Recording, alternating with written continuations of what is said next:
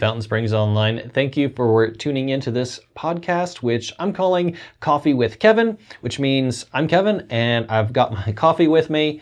And uh, today we're just going to be talking a little, a little bit about uh, the message from Pastor David uh, really, this podcast is just going to be about anything that uh, might be just on my mind that I want to share with you guys, the church online, or uh, again, like today, it's um, a chance to kind of reflect back on the message that we just heard on Sunday, and just so we don't kind of lose out on.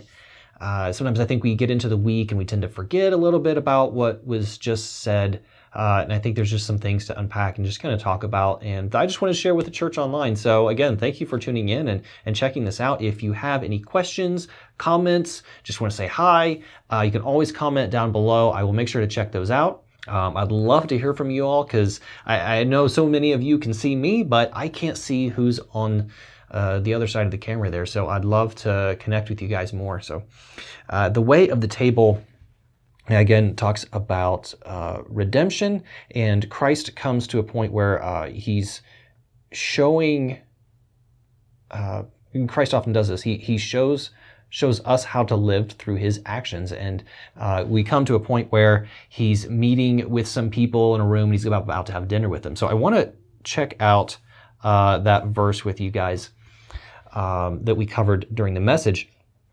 And this is where it says in matthew 9 um, I think this starts in 910.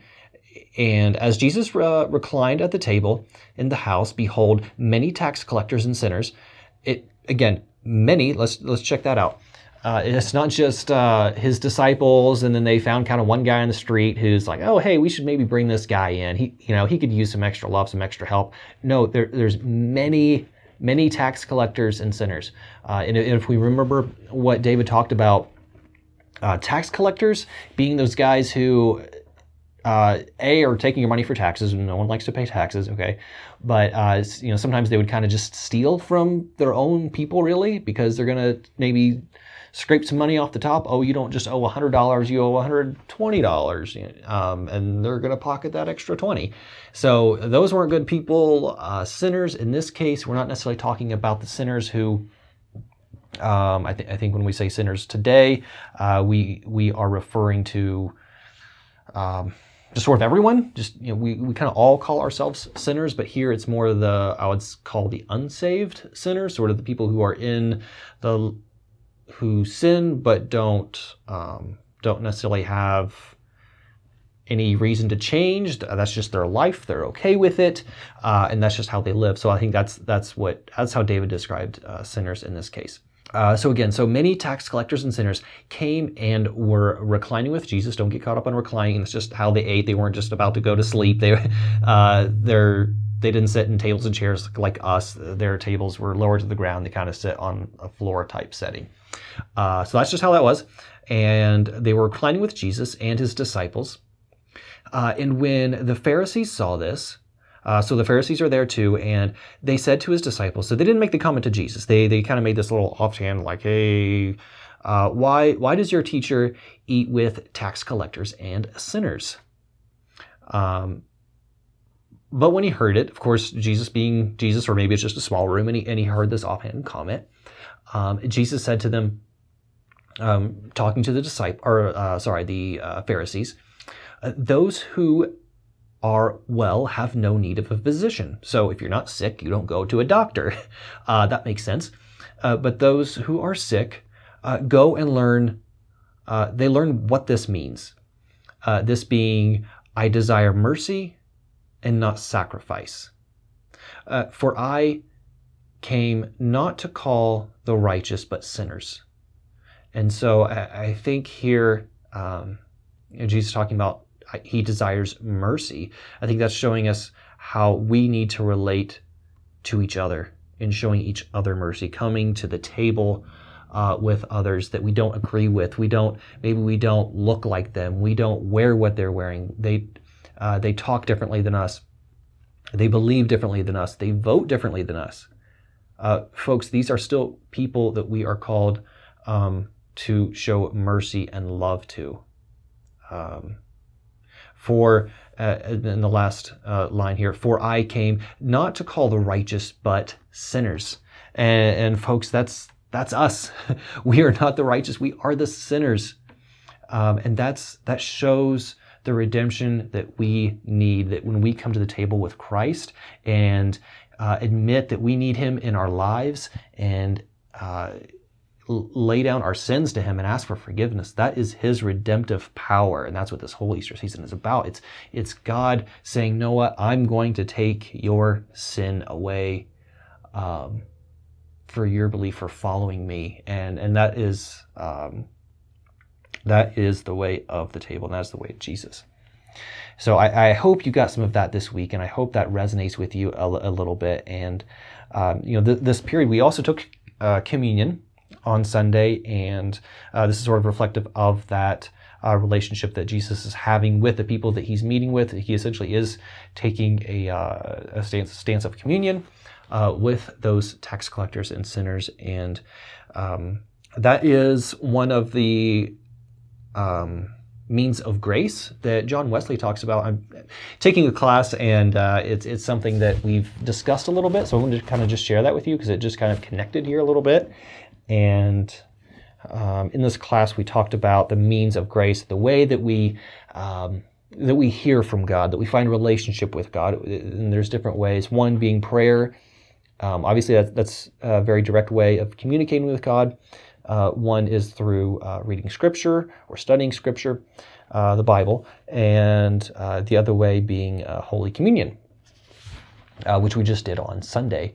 And the question was in, in, our, in our class was which of these three do you feel the most connected to? Which one do you feel like you connect with the Holy Spirit and, and feel connected with God the most and which one the least. Uh, I think the most people responded to was uh, reading scripture, and the least uh, it was probably communion.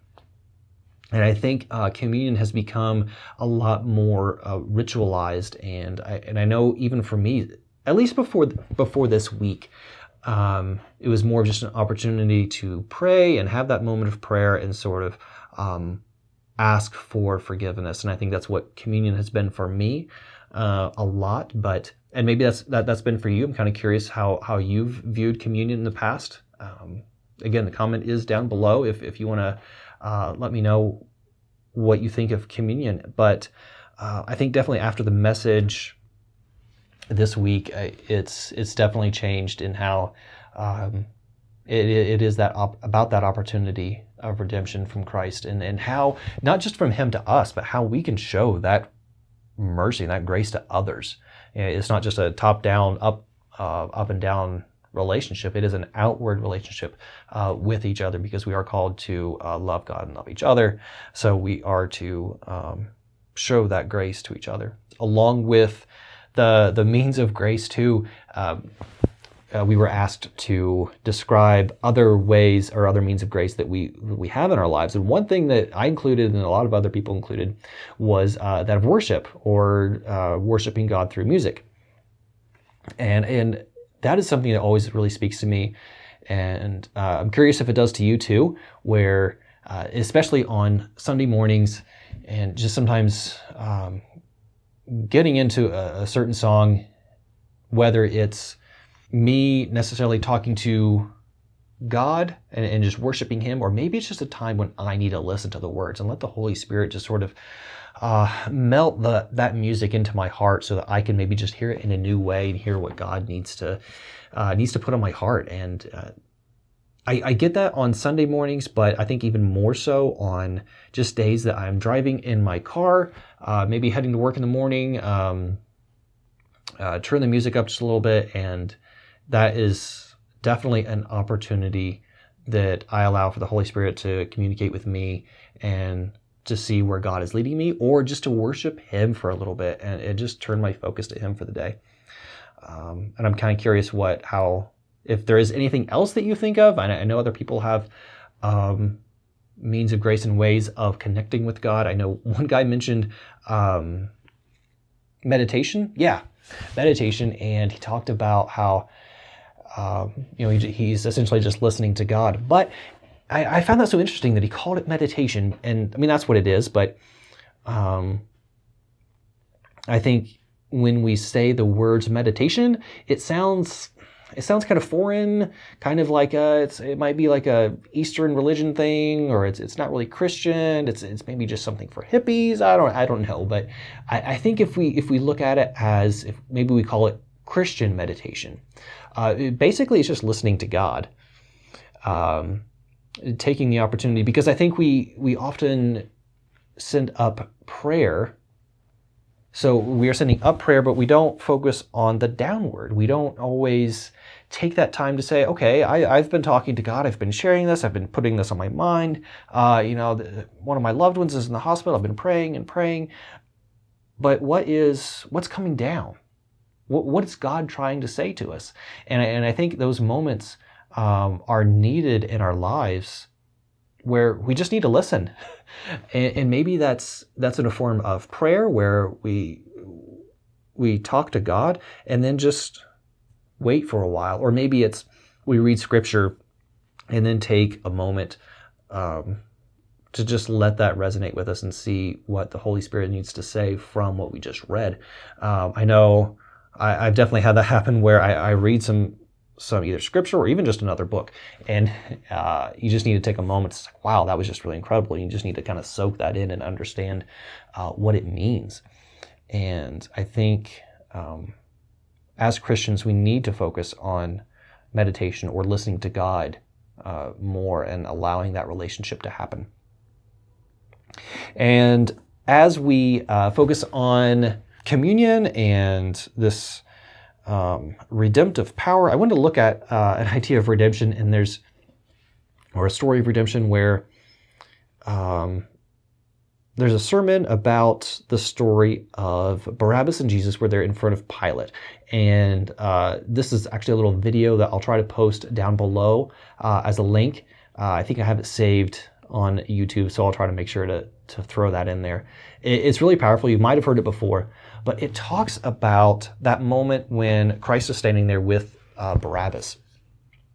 And Barabbas, he's uh, just kind of a, a, bad dude that they have in jail, and they call him a rebel, um, uh, a murderer, and so so he's just a bad guy. He's done a lot of bad things, and he's he's in prison. Um, I, I, I do have my own question about uh, Barabbas, and I'm curious if you guys have ever thought the same thing, or maybe you can just correct me and tell tell me I'm wrong. That's fine.